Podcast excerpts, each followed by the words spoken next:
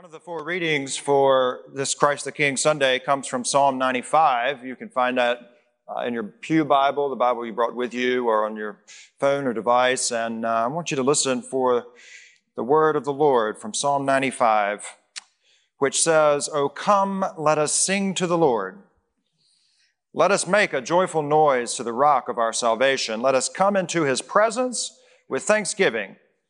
Let us make a joyful noise to him with songs of praise. For the Lord is a great God and a great King above all gods. In his hands are the depths of the earth, the heights of the mountains are his. The sea is his, for he made it, the dry land which his hands have formed. Oh, come, let us worship and bow down. Let us kneel before the Lord our Maker, for he is our God and we are the people of his pasture and the sheep of his hand. Oh, that today you would listen to his voice. This is the word of God for the people of God. Thanks be to God. Today is Christ the King Sunday, the final Sunday in the liturgical calendar. Next Sunday is Advent 1, and we will begin a brand new year. But today is a punctuation mark, a stamp of definition that Christ is King. And I've been asking myself all week, what does that mean? That Christ is King. How is Christ King? Because if He is, uh, kings rule and they protect and they defend and send troops and kings conquer and are warriors and live lavish lives and opulent uh, mansions with beck and call servants, and they thrive on land acquisition, and they wear brilliant uh, jewels like Lucas was just showing here, with garments of the finest materials. But does that sound like Jesus to you? Hmm. We Americans, we had a king once, ruled from across the pond and tried to tax our tea. Not cool. So when we hear of King Jesus, we neither laud the king as a tyrant ruler or an office placeholder for a season, but as one whose rule, whose reign, whose kingdom is different. And we almost, on this Sunday, we almost need to turn a sideways a little bit, stand on our heads to understand how Christ is king. The psalmist writes, Let us come into the king's presence with praise and worship. The Lord is great, king above all gods, little g. Let us worship and bow down and let us kneel. There's an action required when we say Christ is king. Sounds a bit monarchical, like Games of Thronish, and yet the psalmist ends with this cryptic phrase, Oh, that today you would listen to his voice. Hmm.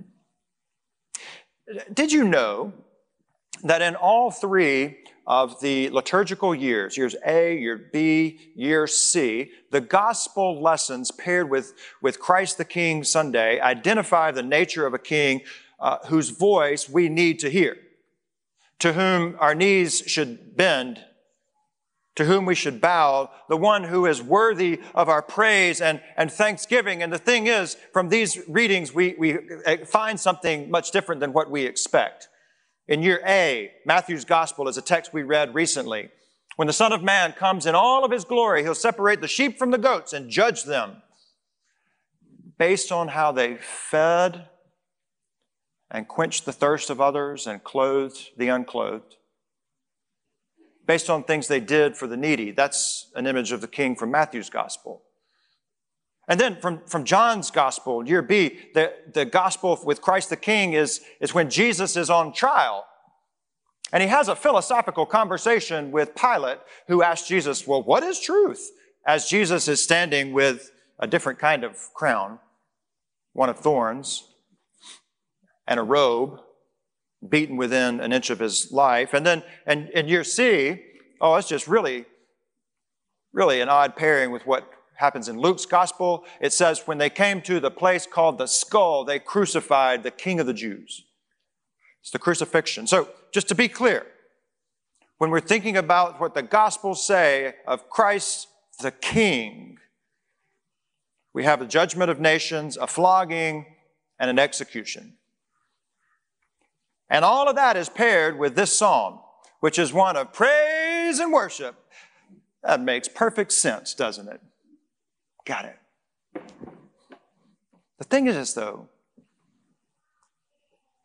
the thing is, we'll never see Jesus for the King he is as long as we praise and worship all of the other kings and things we place on his throne.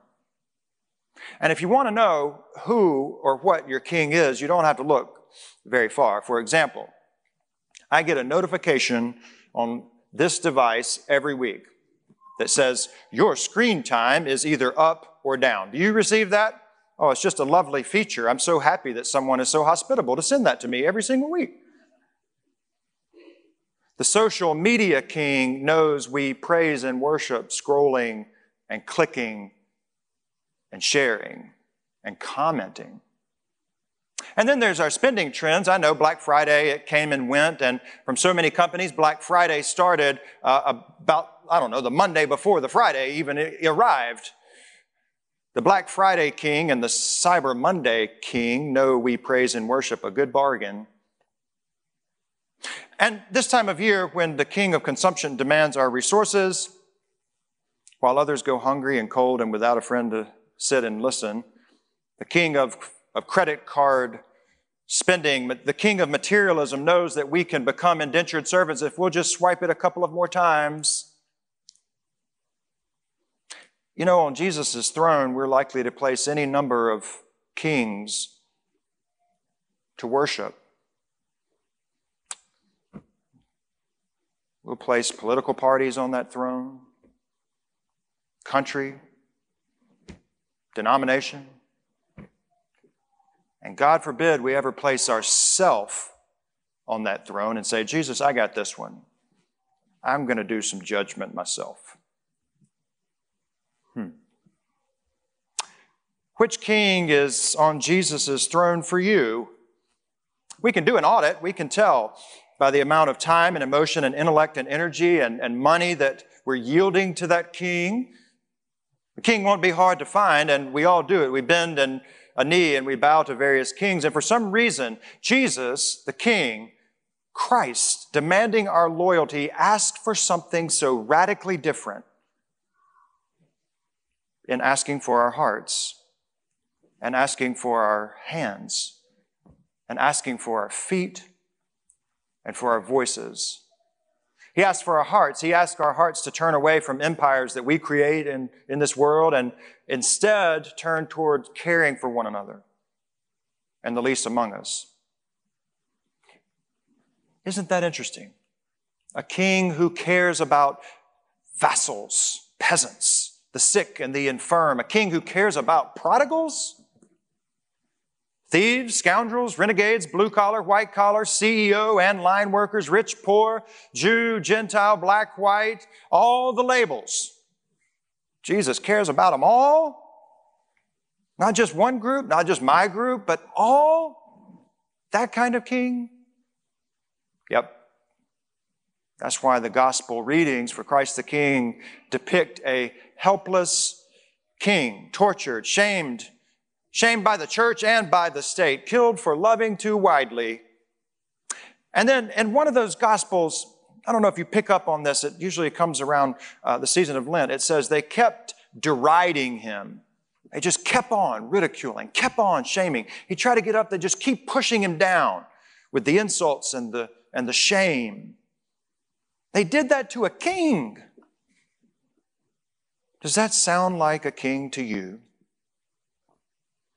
Except place, place yourselves in that moment because we continue the degradation and the mocking of Christ the King each time we choose not to love our neighbors and not to hear the cry of the needy and not to serve and bless as we have been served and as we have been blessed. They kept on treating Jesus exactly how we treat Jesus, and it crushes him when we miss the entire point of his kingdom to love to serve, and to go share.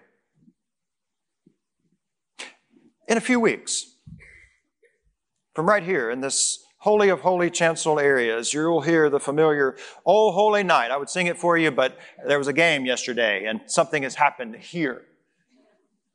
Oh Holy Night, the stars are brightly shining. Fall on your knees, says this one line. Oh, hear the angel voices, oh night divine. We love that song and its season, but like all the other regal hymns of the faith, we forget what our posture of kneeling, falling on our knees actually means.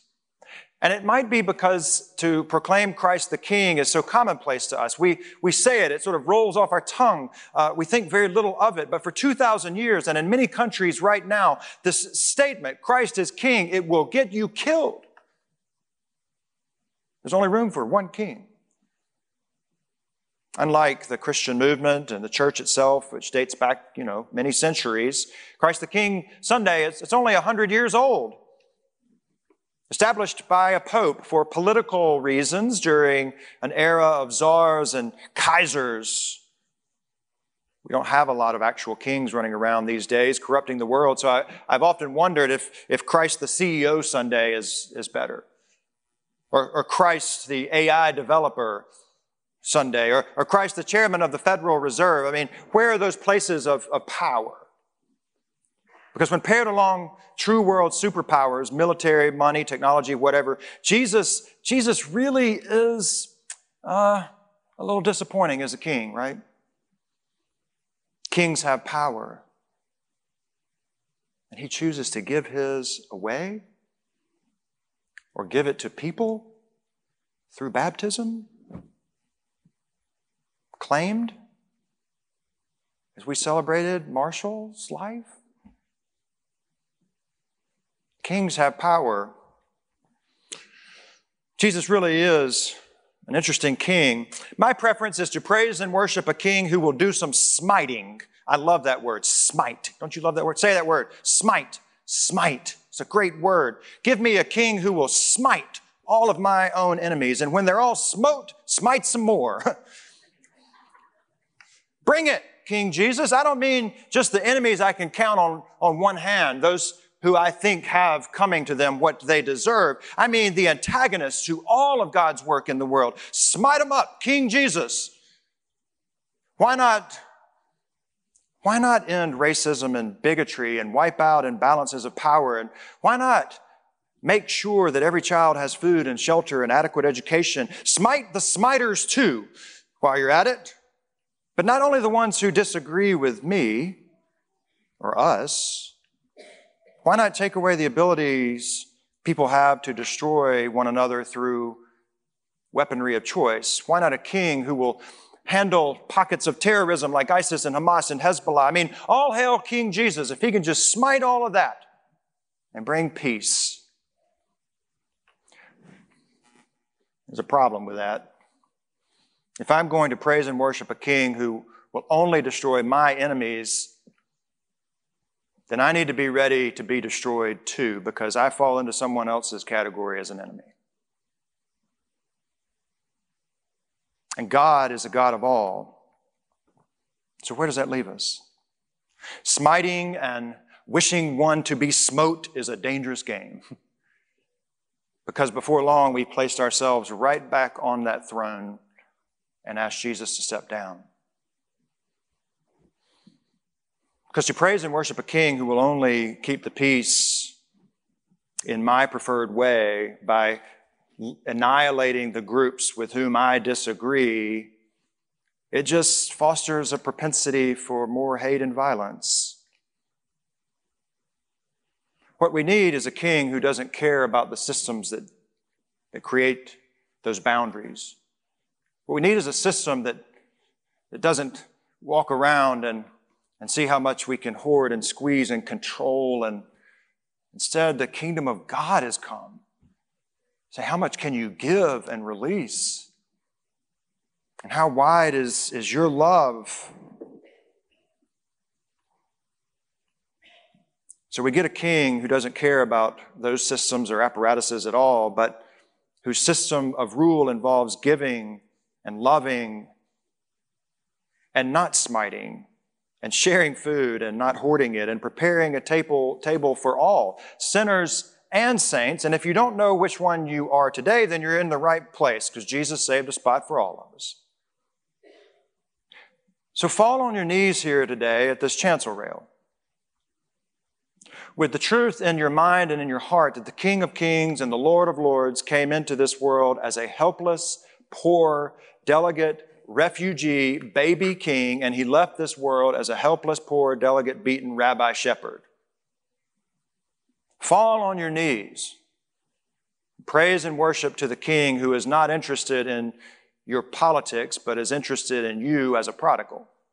Fall on your knees to the king who offers a kingdom without borders. To the king who, when wronged, does not say, I'll get you back, but I forgive you. Fall on your knees and worship the King who, knowing our capability to do so much harm to one another and ourselves, he died anyway to make all things new, and who is not interested in our appetite for being right, but instead wants us to be righteous. And so we fall on our knees to the one who wears a crown of thorns and whose throne was a cross, and then we ask ourselves, is that the form of service that we're willing to take on too? And we fall on our knees on Christ's, the King Sunday, to the one who does not gather all his people together and arm them with grenades of guilt to lob at others or missiles of malice or bulletproof barricades, but who says, here's a key that will unlock all the chains that are around you. Be free, my child. We fall on our knees in praise and worship for the King whose body was ripped open and whose blood was poured out for your salvation into an entirely different kind of kingdom one that does not trade violence for violence or hate for hate, but has overcome them both with the most beautiful and messy and paradoxical form of sacrificial love this world has ever seen. His kingdom is not like our kingdom. In His kingdom, there's a place at the table for everyone friends, foes, enemies, sinners, and saints. Uh, in His kingdom, there's a petting zoo. Did you know this? It's a petting zoo where the lion and the lamb and the leopard and the kid, they all play together. It's not stone or brick or metal or high rises or walls. It's, it's just a garden, really. And we'll all be given uh, some instruments and tools and some seeds to plant, and then we will harvest it, it all together. There's fields in Jesus' kingdom, but there's no landmines in them. It's not a trick. It's where the weapons of war have been cut and melded and molded into farm tools, and everyone is invited to work together. Because in Jesus' kingdom, the last are first and the first are last. In Christ the King's kingdom, mountains are brought low, and valleys are raised up, and crooked places made straight, and rough places made plain. And in that moment, all God's children will stand on equal footing and see salvation together.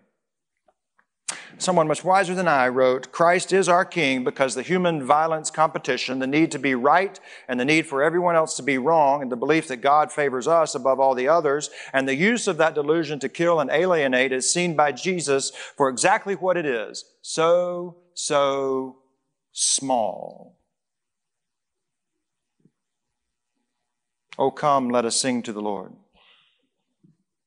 And let us make a joyful noise to the rock of our salvation. Let us come into his presence with thanksgiving and make a joyful noise with songs of praise, for the Lord is a great God and King above all kings. Oh, that today you and I would listen to his voice saying, In this moment, come to me, all who are burdened and heavy laden, and I will give you rest.